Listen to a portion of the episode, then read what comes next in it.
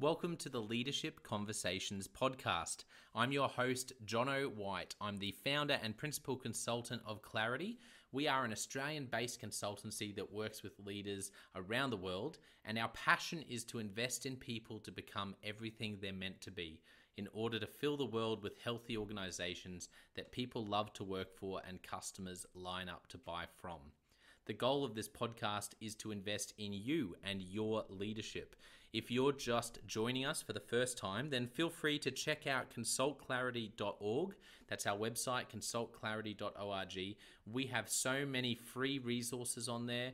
The most popular being our seven questions on leadership series. We've had more than 1,500 leaders from around the world in all different sectors give their in-depth answers on leadership what books they love what they found most challenging uh, the most meaningful stories how they how they structure their time through the day. That's free so go and check it out.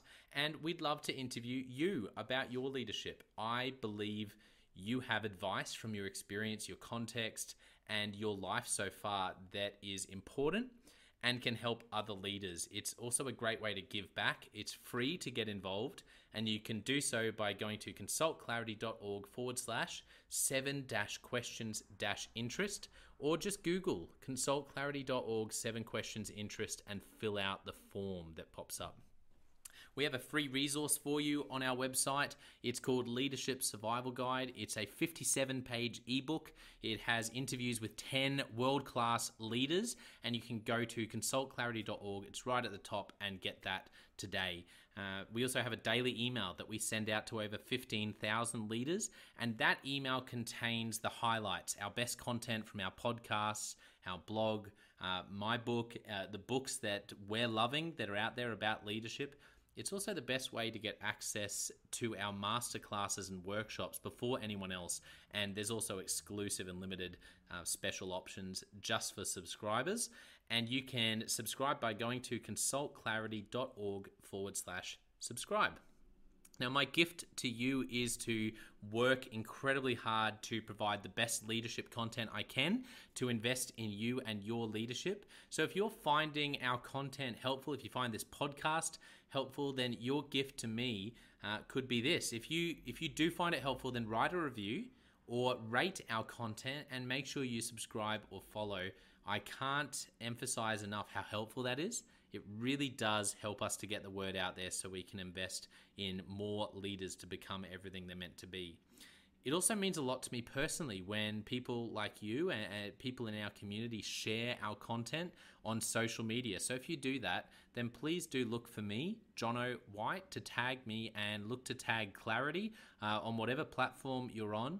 And our team, including me, I, I'm always looking to see when people have mentioned us so that I can engage with you and also we look at sharing content. So if you if you write something about something we've done, there's also a good chance we'll share that with our followers. So if you could do that, that is a massive massive help as we try to invest in as many leaders as we can around the world.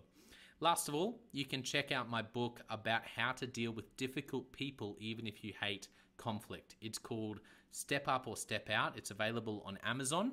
You can just look up Step Up or Step Out Jono White or you can go to store.consultclarity.org forward slash book and check it out there. I have coached leader after leader after leader, and in more than 50% of the sessions, this topic comes up. How do I deal with this person? I'm finding it really difficult, and, and I just want to find a way that doesn't blow up to do a really, just to have a difficult conversation, to lead them better. How do I do that? There's a three step process that I outline in this book that I believe can help you. Okay, let's get into today's episode of the Leadership Conversations podcast. Enjoy.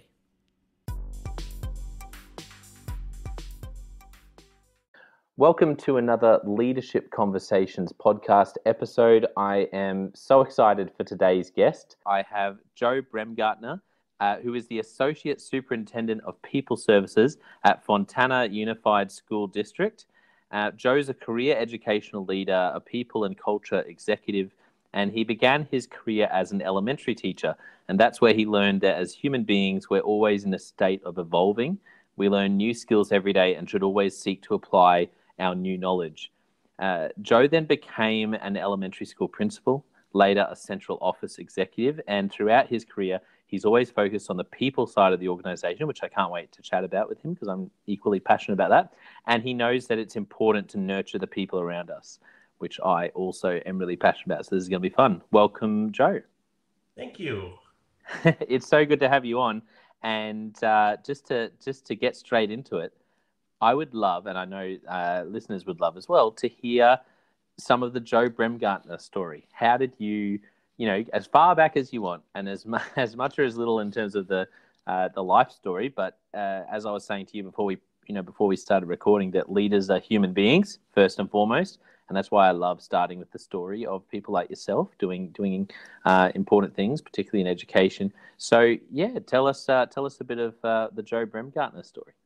All right. Well, thank you so much for having me here today. This is an exciting opportunity to just chat and share a little bit. Um, I guess I would go back to when I began work because that type of experience is kind of what, along the way, uh, my work life has shaped my leadership uh, capacity and my skill set. So I started working when I was 14 years old um, at a hospital and uh, that obviously is not education related but i worked in, in a, a, small community hospital i worked in the medical records department i worked in the emergency room i worked in uh, data processing i but by the time i left i had been the data processing supervisor for the, the hospital that i was at um, wow and uh, I worked there for 14 years. So I worked there from the time, well, actually 13 years, from the time I was 14 until the time I was 27. Yeah. And um, I, I, think that was that that actually was very um, a formative time for me. My my parents were not particularly um, education focused. For them, it was important that you know you grow up, you get a job, you go out, you earn a living, and and move on with things. But being in that hospital environment, I was surrounded by professionals of all different sorts, whether it was on the business side of running the hospital or on the emergency or nursing side or medical side of the facility. And so for me, I think being surrounded by all those people who had careers, um, for me, that was kind of eye opening. that wasn't part of the story that I thought uh, would be how my life played out. My parents, like I said, that wasn't important to them. And so mm. um, I did that. And while I was working at the hospital, I went to college and ultimately I decided to become a teacher. And so um, during the time while I was working at the hospital, I, I got my teaching degree and then I was hired uh, to become a teacher, an elementary school teacher.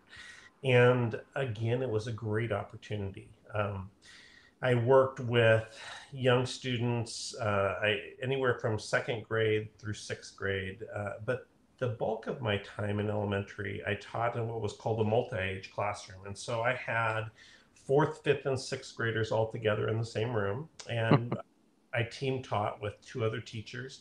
And it was just an amazing experience. We um, because of the age ranges, we had to develop our own curriculum from the ground up. We had to think about what was going to engage our students and, and make learning interesting and, and thought provoking for them. And so that was just a great way of learning to really uh, understand the perspectives of kids and and try to figure out what was going to motivate them to learn and, and then taking that knowledge and applying it to how are we going to introduce curriculum and, and materials so that they would be learning. Um, I, in that same building, while I was teaching, I did my internship and um, after I went back to school again and I did my internship and got my administrative credential and was hired the the following year in uh, another neighboring school district as an elementary principal and uh, again it was an interesting opportunity for me because I was following a veteran administrator. He had been in the building for 24 or 25 years. He had virtually hired every staff member on the, on that site. and coming in as a young administrator, I was the not only the youngest member on site, but I was, uh, you know, a brand new leader and so um, that was a little humbling because there was so much uh, there was so much knowledge that already existed there, and there had been this pathway kind of set forward by the leader that had been there before. Everyone was used to him; he was beloved, and mm. the, the community he was he was very respected in the community, and so following him, those are pretty big footsteps to follow in. And uh, along the way, the thing that I figured out was, you know, how it's important to listen to people. Uh, as a leader, I think it's important that we listen as much as we speak. And yeah. so, listening and trying to understand kind of the perspectives of a staff that were a little fearful about the fact that they were getting a new administrator. They weren't they uh, weren't entirely sure that they wanted a new administrator. They thought they could run the building on their own without a principal in, in charge um, because there was just so much anxiety about having their leader leaving and someone else coming on board. But you know, we we bonded pretty quickly, and um, you know, I worked with them along the way to build trust and respect, and and I tried to honor their needs and what they felt were the kind of non-negotiable important parts about what happened in that building. But um, but they also as they gained trust with me they were willing to follow me and we moved the building forward. We you know mm. we, we took things to the next level. Um, you know kids definitely benefited from that time that we were all together there. Um, so I was in that building for seven years and then was asked by the superintendent of that district. It was a small district, but uh, the assistant superintendent had retired. And so he asked me if I would be willing to come to the central office as the assistant superintendent.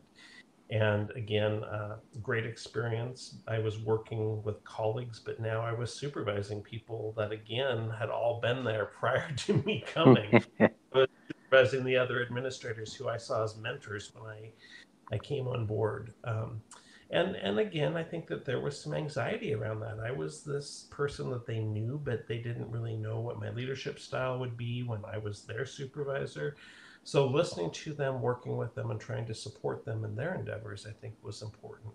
Um, from there, I took a little bit of a detour in my career in that I was moving uh, to a, a local community, a different community and when I made that move, I was looking for positions available in that in that area, hmm. and hmm. only administrative position available that year in the entire region that I was moving to was an elementary principal. So I went back to being an elementary principal, hmm. and um, it was a great kind of life changing moment for me because not only was I learning a new community, but I was kind of stepping back in my career and I felt a little strange. Um, but at the same time, it was a great way to reintroduce myself to a community and to um, to go into a building that had some challenges. Um, this was a site that had challenges with the previous administrator. Mm. Uh, they had gone to mediation a couple times with their with their administrator, um, and you know, honestly, she was, I think, a very good person, just not the right personality match for that site. Mm. And so uh, the year before I got there, half of the staff had left and had been re- had been replaced um, because they just couldn't work together as a team anymore.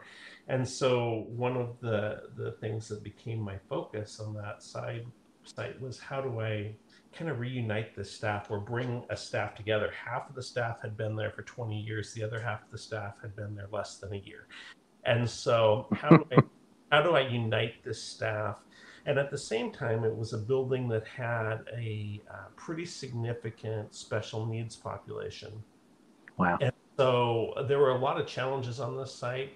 And besides the special needs population and the staff that had been fractured, um, there was a very affluent portion of the community, and there was a very impoverished portion of this community, and very few people in between. So, again, um, it, it felt like this would be a giant challenge. And what I actually found was the reason why things worked on that site is that everybody believed, from the parents to the staff, that all of those kids belong together and that mm. no matter what the challenges were, whether it was the special needs challenges or, or poverty or uh, other issues, um, that that they all could prop each other up and they were better together. And uh, you know that was a great opportunity to just learn how to watch people understand their unique perspectives and try to understand where um, where emotion or anxiety or even just student behaviors were coming from based on uh, their their history and and their uh, own perspectives of what was happening. So uh, again, after that, I was um, asked to come to the central office again at, in that same district, and then uh, later was invited to a neighboring district who was having challenges in their uh, human resources department and asked me to come in as kind of a, a person who had proven himself as kind of a uniter uh, and, and someone that could try to build labor relations and um, you know and help the staff to reconnect to the work at hand. So so that was uh, my my previous experience prior to my current job. My current role, uh, when I moved to California, I uh, was looking for a position here, and I was hired in Fontana, a large district, and uh, again, uh, another set of new perspectives. It was a new community, a larger district than I had worked in in the past, um, but you know, again, I think that listening to others and trying to understand perspectives helps us to to formulate the conversation. So that brings me to where I am now. Yeah, that's fantastic. Thank you for sharing that. And I, I there's so much, uh, you know, there's sort of 20 questions I could ask about all those. I, I just love how you just uh, told that quite succinctly about the different. Um, the different seasons. I think uh, the question that probably comes to the top of my mind is about transition. So you've done a few. Uh, you've you've had a few transition roles where you've come in and transitioned from someone who was much loved and had and and everyone would have you know that brings its own challenges when you're coming in and then you've come in and, and been part of a transition where the previous person had uh, it had been really difficult and so half the people had left so say someone listening is a leader and they are coming into a new role what what did you learn? What have you learned so far from the various different times that you've been transitioning into roles? What would be your advice to someone who's stepping into a new role, whether they're coming in uh, and taking the place of someone much loved or coming into a messy situation? What have you learned? Sure. Well, I think that it's first really important to get a sense for the needs of the role that you're coming into and mm that is coming into a role where you are um, uh, where where like there's an issue with staff or a brokenness or whether it is coming into a role where things are perceived as being good um, uh, you know whether that they're perceived as being good or just maybe things are fine. I, I, think it's important always to have a perspective, try to gain a perspective, number one, on what the staff perceives are their strengths and um, things that are kind of their non negotiables. This is what we think work really well here, and these are the things we're proud of. And then also looking at what do they see as their challenges. Sometimes mm spot on. They know. They know what the challenges are. They're just not sure how to navigate out of them. Um, and other times they're not. And and in those situations, I think we always work to find the best that we can. Um, what what their needs are. Um, and once you have that kind of information gathering moment, then I think then it makes it much easier to plan for how you're going to move things forward or how you're going to address the um, successes or you know to keep things on track or challenges on how to um, right the ship in times of, of challenge. So um, I, I think that's very important to try to understand the staff's perspective as well as maybe even talking to other management to say what how is this department or how is this organization perceived and um, see if there's an alignment there sometimes the perceptions of different people are different and that that causes uh, some hurdles to navigate through. Hmm. Now that's that's really good insight. How uh, this might sound like a silly question, but how do you actually facilitate that information gathering? And, and you know, for you, practically in your first couple of months in a new role, what are some things that you that you do or that you've done that have mm-hmm. worked well to get a pulse for what people actually think? well, yeah, I think that's really important. It, uh, what you just said is to get a pulse, and I think that that starts with talking to my own supervisor to say, you know, I'm you're hiring me to come into this role. What what are your objectives for me? What do you need me to do? What is the perception of the department or the organization? Um, what challenges do you see, and how is there a way that you would like me to address those or do you want me to kind of gather information and come back and talk with you? So i, mm. I would mm. start with the supervisor but then i would go uh, individually and talk to staff members. I, I sit down with people face to face one-on-one and say hey how are things going? What do you what do you think is going really well? What are our challenges? You know what are you what are you hoping that i can do for you here? And um, just having a very normal, natural conversation like we're having today, and just kind of listening carefully for little cues that people may be giving me as to what their feelings really are. Knowing that they can be reluctant, you know, especially if they're unsure about their new boss, so to speak, they may um, be a little guarded. Um, so I think that it's important to to try to make them feel as comfortable as possible so that they can kind of let their guard down a bit and share truly where they're coming from.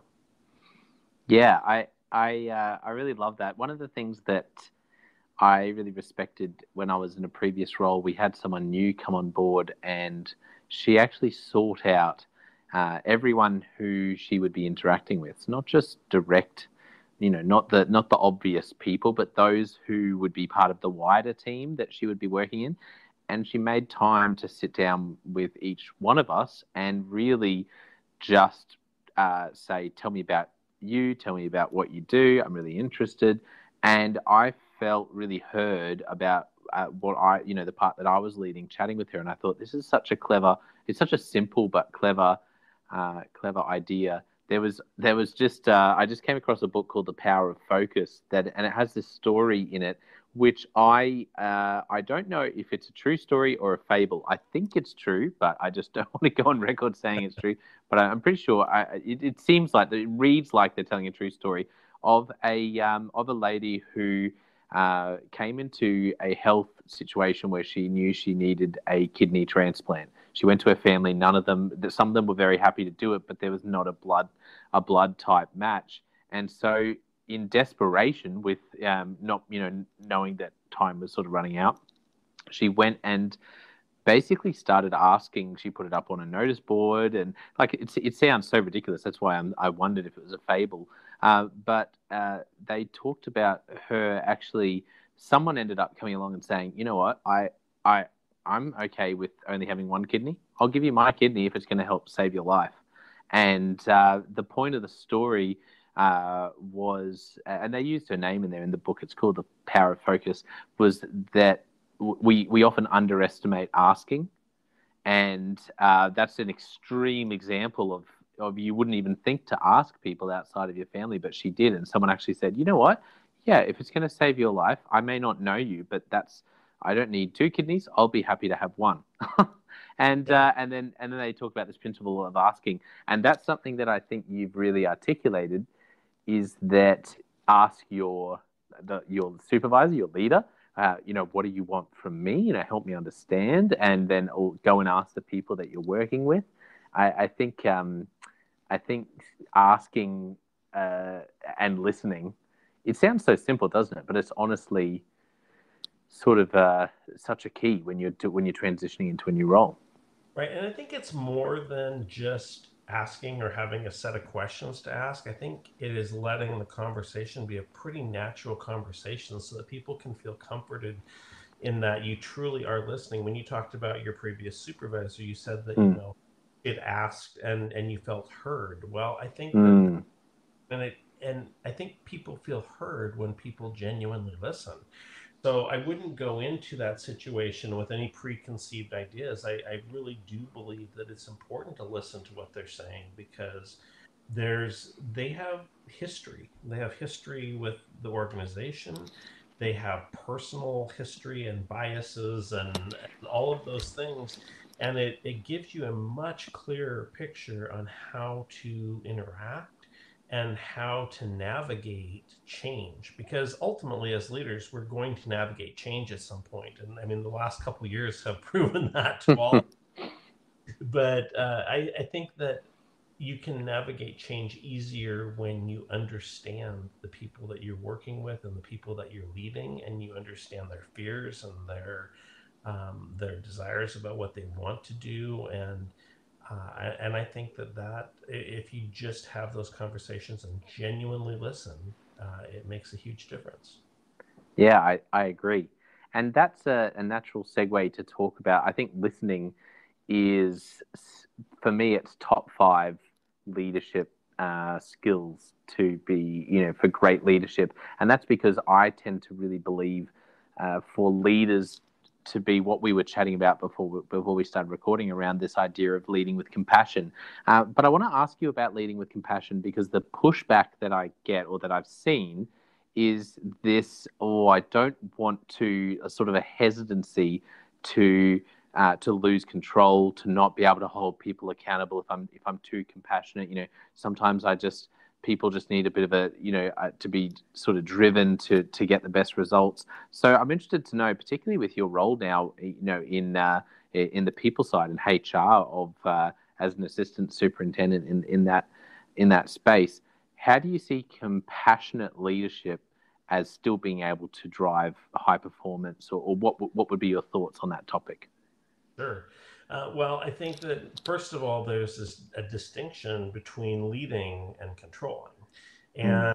when people are afraid of losing control, I think that they may be on the wrong track for leadership. Um, when you're leading people and you're facilitating the work of the organization, I think that um, leaders are people are, are people that others follow or that set an example for others. Um, controlling people typically just doesn't work very well. Uh, you know, if your mindset is of I have to control the situation, I have to control everything around the environment. Uh, those are typically leaders who find themselves in an environment that they can't control because, quite frankly, you know, it's going to be met with resistance at some point. Mm-hmm. Uh, the last, you know, as as we faced uh, global pandemic, uh, my staff was amazing, and they they were fearful. Uh, we were all in our office one day, and the next day we were gone, and we mm. had to being completely remote. And even though they had the tools to do that, they were reluctant in the past to utilize some of the technology that we had available to us but we geared up really quick. They they were huge troopers. Uh, I couldn't be prouder of the group of people I work with for what they did because we didn't miss a beat, and we had um, lots of discussion and conversations around how are we going to do things differently. How do we conduct job interviews if we can't have people in person? How do we how do we onboard new employees? How do we make sure that we have staff available? How you know what do all these things look like? Not to mention you know of course school districts are highly unionized environments and so we had three unions to deal with and in working through challenges with them to to sort through what does this kind of new normal look like? And you know, I won't say that there weren't bumps along the way, but there were certainly um, opportunities for good conversations that helped us to center ourselves and and find uh, find that path on what we were going to do and how we were going to navigate. So I, I think that um, when people are worried about losing control, I think the focus may be wrong.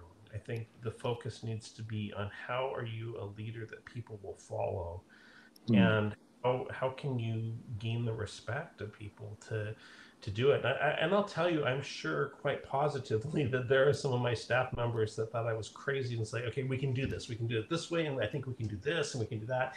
And in the middle of all of this with the pandemic, we took on a major focus of kind of regearing our entire operational side of our um, we, our human resources department um, talking about what it was that we did and, and what our focus was and who we served and, and what role the department should play. And it actually brought us not only to rethinking um, how we did our work, but also changing our our department uh, to people services from human resources because we felt that people services really was a better descriptor of what we did.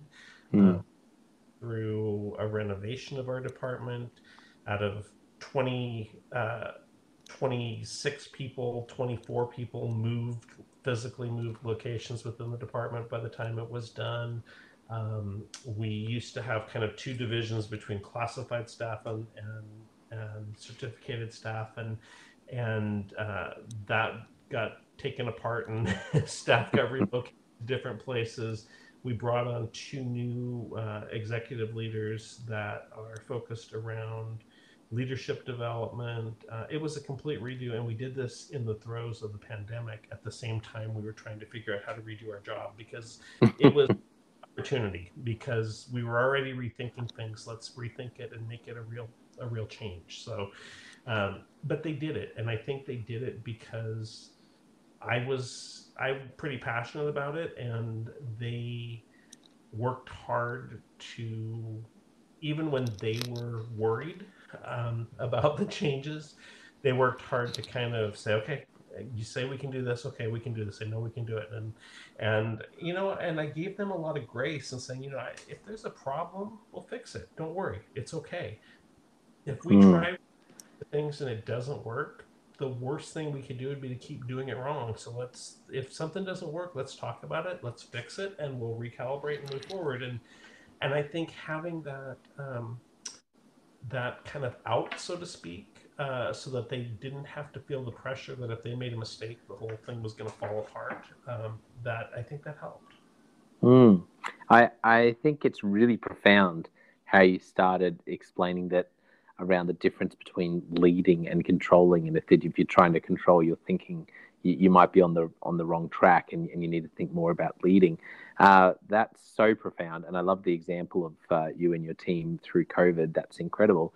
How say there's a leader listening, and they go, "Oh, wow, yeah, Joe's Joe's right." Uh, you know, if you're controlling, you're maybe on the wrong track, and they've just had a little epiphany that oh, maybe I've been trying to control rather than lead. How do you make that shift? You know, if someone out there has that self reflection, what could they do or start doing, or th- how could they think differently to move from controlling to leading? Well, first of all, I would say that I'm sure there's people out there that would disagree with this, but but yeah. my own, my own personal take on that is you lead rather than control by um, number one being open to being wrong, um, mm. understanding that as human beings we all make errors, including those of us as leaders, um, and for the same grace that we need to give our staff when they make a mistake, we would hope to get that same grace in return. Um, mm. But I, I think that making the shift would happen by first finding ways to build trust because nobody is going to follow a leader that they don't trust. Uh, you know, mm. if, if, they are, they're following out of fear, and that's, I mean, quite frankly, that's not the type of leader I'd want to be. I wouldn't want people to follow my follow me because they're afraid of me. Uh, I would want them to follow me because they believe in me, and they believe that I have the best interest of the organization or or their best interests in mind um, in a school environment, I'm very clear with staff that we really have one group that we serve, and that's kids. And it doesn't matter whether we're in the classroom with kids or not, our role is still there to support kids. So when we're talking about the people services side of an education organization, our job is to make sure that we're supporting number one, we're putting the absolute best we can in front of staff or in front of students so that we're we're recruiting and finding high quality people. But the other thing is supporting not only our our staff but our leaders so that their focus can stay on kids. I, I, I, tell our leaders within our district all the time if you are worried about something, please pick up the phone and call our offices because we can help you with that. Let us take that burden off of you mm. so hmm. that you're focusing on what's important, and that's kids. And so my staff know that for me, it's about kids. No matter what we're doing, we have to be making the situation better for our students and for the kids of our community. So, so I think again, just kind of back to your point, I think people follow leaders who they trust and who they respect. And so if, you're going to make that shift, you have to find a way to build trust and respect with your staff. Yeah, I think you've, uh, I, I think you've really nailed it there. And and the other thing that I love that you talked about is really purpose for you in a, in a school setting, it's about the kids, it's about serving kids, it's about investing in kids. And if you can keep your eye on that, then that's also going to help you, uh, I guess, lead people towards that. For for a leader, how and and as you mentioned, sort of in the introduction, as you sort of told some of your story, building unity and building trust seems to be something that you've done well in in some you know in the different locations and different contexts you've you've led how do you build trust really well? Say there's a leader listening who goes, I'm mm-hmm. desperate to build trust, but I just don't know how to do that. How do I do that? Right. Well, it's not something you can command. So you can't force people to trust you. Um, mm. And sometimes you build trust by acknowledging that. I mean, I've I've pretty regularly, if I'm new in a role and I'm meeting with staff, uh, one of the first things I say is, you know, I want you to know that I am starting with we're starting with a blank slate here, and I I have no reason not to um, believe you or trust in you. And you know, unless you violate that trust, I'm going to give you my trust. I, I'm going to trust you. That being said, I also understand that I need to earn your trust. And hmm. so, um, you know, if there's a time when you feel like you uh, like I've done something that that's caused you to question whether or not you can trust me, I would hope you would come and talk to me about it because I really am open and I want to understand. I mean, again, we're all human beings, we make mistakes. And if I did something or said something that struck you wrong or made you feel as though I had violated your, um, you know, your trust or anything else, I, I think at that point, um, I would hope that we can have a conversation so that we can clear the air and move forward. And so I do try to foster open conversation. I think that staff having the ability to come anytime. My door, I mean, I don't sit in my office with my door shut. If I'm in my office, my door is open unless now, of course, now our, our new reality is we're oftentimes on online meetings. And so if I'm in a door is shut. Um, but otherwise, I'm my door's open and my staff knows that they can stop in anytime. And I and when they stop, I stop what I'm doing I pull around my desk and I give them my full attention so that I can have a conversation with them. Um, it, and if I'm at doing something that I have to finish or I can't give them that full attention, I'll ask permission. and Say, you know, I'm going to listen to you, but I have to finish this email real quick. Are you okay if I'm typing while we begin this conversation or whatever it may be, so that they understand that my attention is with them and that I want to truly hear what they have to say or help them to solve a problem or resolve an issue. And uh, I think that um, there's a certain amount of, of vulnerability you have to have as well to show people that you can make mistakes and ask for you know some assistance with that or um, or just know that that it's a safe place to be and that it's safe yeah, absolutely. I think uh, you said some really good things there. Uh, I, am interested to know because you are so uh, active in, as you call it, people, you know, the people services and, and helping to find the right people. And, and I imagine being involved in, in managing people and then, um, you know, the, the really difficult task that, uh, that leaders don't want to have to do, but can be, you know, depending on the situation, having to, to let people, let people go. Uh, starting with, I guess, when it comes to people, finding people, managing people, and and then well, ultimately that's what you want to do. You want to find great people, and you want to find a way to to keep them on board and to lead them really well. What would be your advice on, uh, I guess, some of the biggest things you've learned from really focusing in on uh, on on people, fi- hiring and keeping great people? What would be your some of your keys to doing that? Well, I think first you have to believe in what you're doing. Um, so I, I, think people are purpose driven, and I think that um, I, I know I'm much more engaged when I believe that what I'm doing is bigger than just coming to work every day. Uh, and I think others respond to that as well. I think that when we paint the picture for someone that their job is bigger than just coming in and and doing tasks um, that it makes a difference. And so, you know, when I talk about me talking about our decisions are made with the best interest of kids in mind, my staff believe that too. They understand that, you know, they might be hiring somebody and, and a piece of their job might be processing paperwork, but a piece of their job is also how are you going to support that person? How are you going to help them to be successful? And um, how are we going to make sure that they are able to to do good things for kids and to to um, uh, you know to carry on their work while helping others to be better and so I, I think a big piece of what we do is is painting a picture about the purpose behind what we're doing so that people feel like they're part of something bigger. They're not just here to do a job. Um, and quite frankly, if that's their purpose, if their purpose is just to come into a job, that's not going to be our best employee.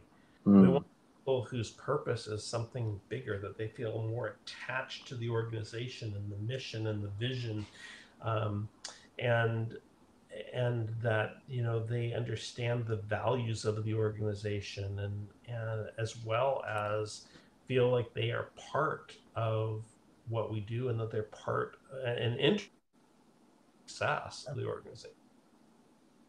Yeah, absolutely. Uh, amazing.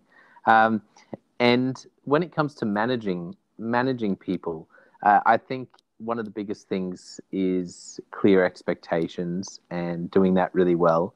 Uh, I think one of my weaknesses can be definitely as a as a leader is I uh, can struggle to really get the detail like, to a point, I, I, sort of can give up a bit early on the detail because I, I'm more naturally attracted to the higher level. So, purpose every day of the week. But when it comes to really helping someone get really clear on what they're going to do in their role and on what success looks like for them and their job, I'm interested to know your thoughts on how do you how do you do that really well as a leader? Make sure the people on your team know um, exactly what it looks like to to do their job and to, and to be successful doing what they're doing.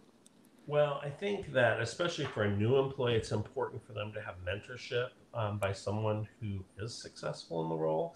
I won't pretend that I am the expert at everything that goes on in my department. I'm not. I my role is to provide the vision and help them to plan on how to move forward. But if it comes down to actually being the person processing hire or doing some of those things, I, I that's just not my um, where I'm at in in the organization, and so I would not be able to to come in and tell an employee, well, you know, to be really successful at your job, this is how you're going to process new hire paperwork, or this is what how you're going to go about setting up interviews for employees. Now, I'm more than happy to be part of that conversation when we're brainstorming about how do we move interviews from in person to virtual. How are we going to do these things, and to have those conversations. But I'm not the expert in those areas. My staff are the experts, and understanding that the the history there and the people that are there are integral to that role and the success of the department. I I'm not successful without them, and um, you know my my role with them is really around um, helping to guide them so that they can can do what they know how to do and to be able to um, be able to manage in a way that they are uh, are successful in their own individual roles, and that might look different for different people. So you know, success can look different and feel different, uh, and and so I think when when we're looking at people and trying to figure out how we manage to help them and, and to help them have success, we have to first step back and figure out what does success for the organization look like? What does the big picture look like? But when it comes down to individual success for somebody, that might just mean, especially if they're new at their job, they processed their first new hire paperwork and didn't have any errors and it just was very seamless. Um, and that's success at that moment. But success is is sensitive to time and place. So I, I think that we have to um, understand that as leaders, we don't necessarily know everything about the people we're um, we're trying to lead or about their jobs. We're there to help them to be able to to do that. Uh, the uh, one quick story I can share is mm.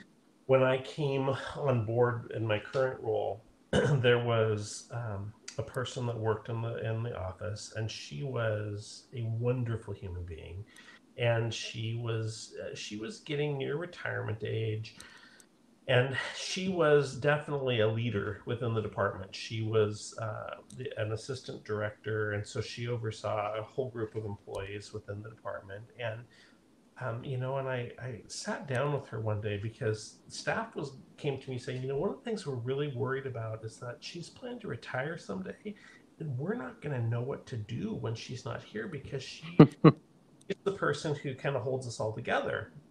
And so I sat down with her one day and I said, you know, staff are really worried about this and how are you know I, I, really would like you to think about this and i'm not trying to push you out the door because i hope you stay forever because you're an amazing human being and, and we're better because of you but if you are thinking about retiring i hope that you will do some work with staff so that they won't feel lost and they'll know what to do when you're not here and she just looked at me and she shook her head. She goes, Joe, they know exactly what to do. They just don't think they know what to do, but they'll know exactly what to do. They're fine. She goes, I've been building capacity with these guys for years.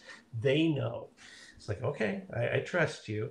Um, and so we we had uh, a situation where she um, suddenly passed away, and it was terrible. Mm. I mean, mm. she was one of these people that meant so much to the organization, especially to the department. Wow. And um, but you know, in the blink of an eye, she was gone. And the staff was just like, "Oh my gosh, what are we going to do? How are we going to do this?" And I said, "You know what?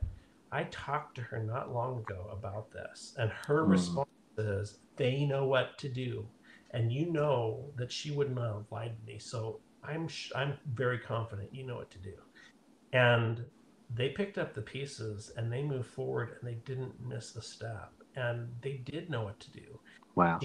He, had built that capacity in them, even though they didn't realize it. They knew what to do. They had questions, but not one person held all that knowledge, but collectively they all did. And so by working together, they were able to move forward. And, and again, it was, you know, we still miss her terribly, but but she did an amazing thing in preparing that staff to be ready for a time mm. there.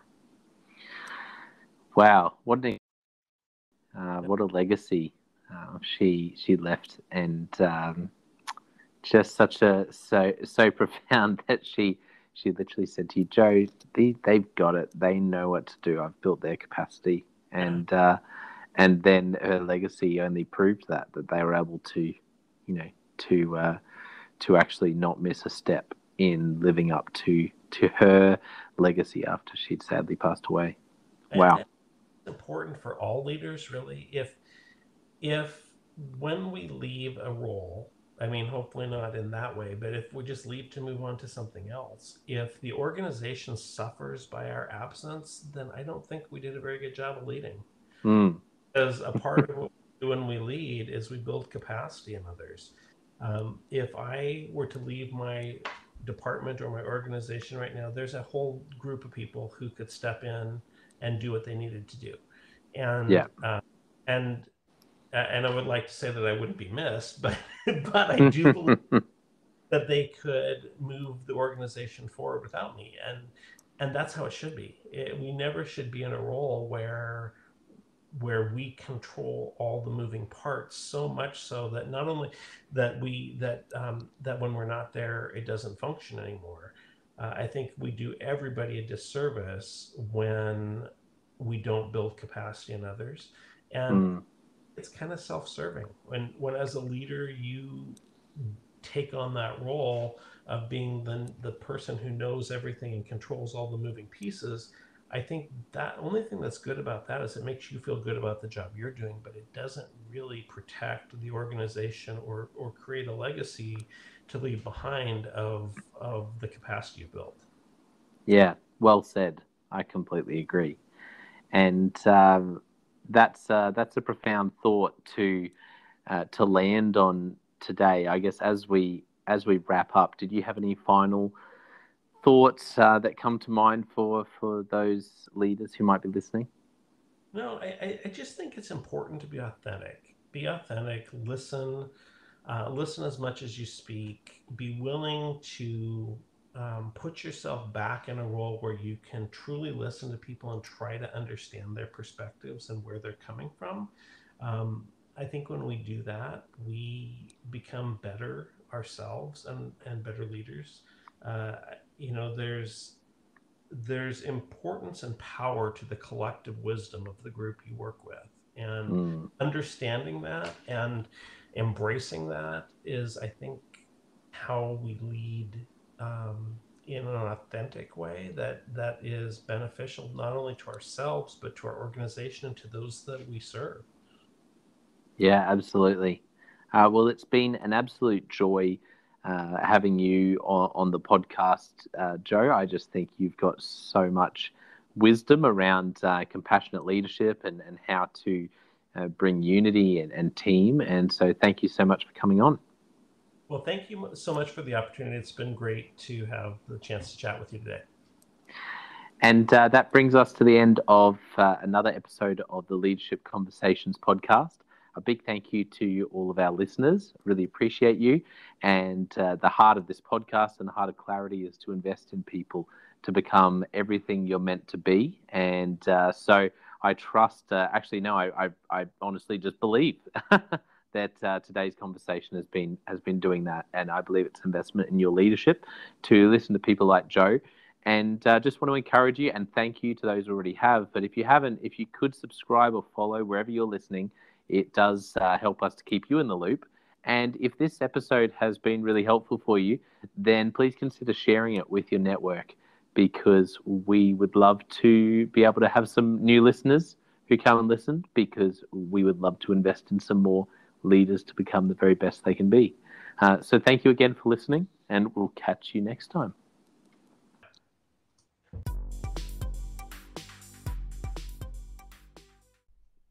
Well, I hope you enjoyed that episode of the Leadership Conversations podcast as much as I did.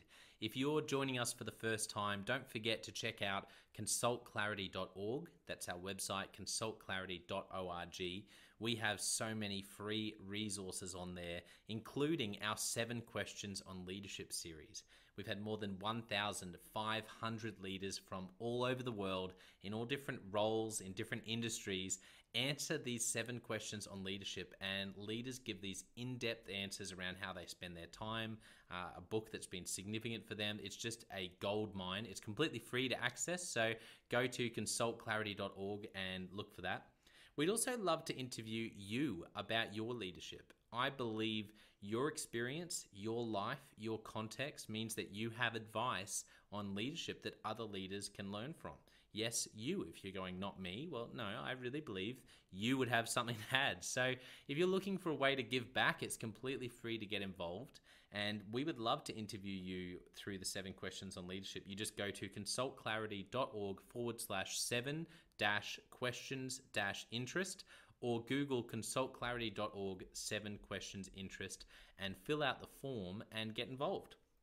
We have a free resource on our website called the Leadership Survival Guide. It's a 57 page ebook, 10 world class leaders giving their thoughts on leadership, and that's completely free. It's available on our homepage, consultclarity.org, right at the top. So make sure you go and get that and download it today.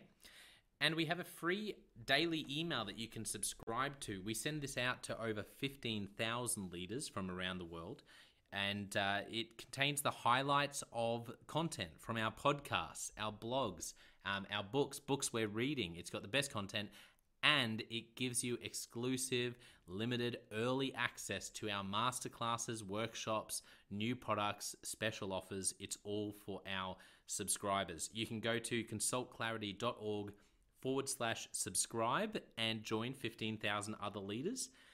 And you know, my gift to you is to work really hard, particularly through the Leadership Conversations podcast. I have been blown away by the quality of the leaders, and I'm learning as much as anyone in doing these interviews. So I, am having a great time. And my gift to you is to keep lining up the best leaders I can to invest in your leadership. Your gift to me, if you're finding this helpful, there is something that you could do that would help us out massively, and that is to write a review and to leave a rating for our podcast or wherever you're watching or listening to this. I can't tell you how much that helps us out. Also, subscribe or follow. It really does make a difference in helping us to help more leaders become everything they're meant to be. Another thing that means a lot to me personally is when I see our community share our content. So if you do share this or any other piece of content on social media, then thank you and, and please do that. And look for me, Jono White or clarity and tag us in your post. Our team is always looking for posts to engage with from our community, and there's also a chance that we'll share your content uh, to go beyond and share it with our followers.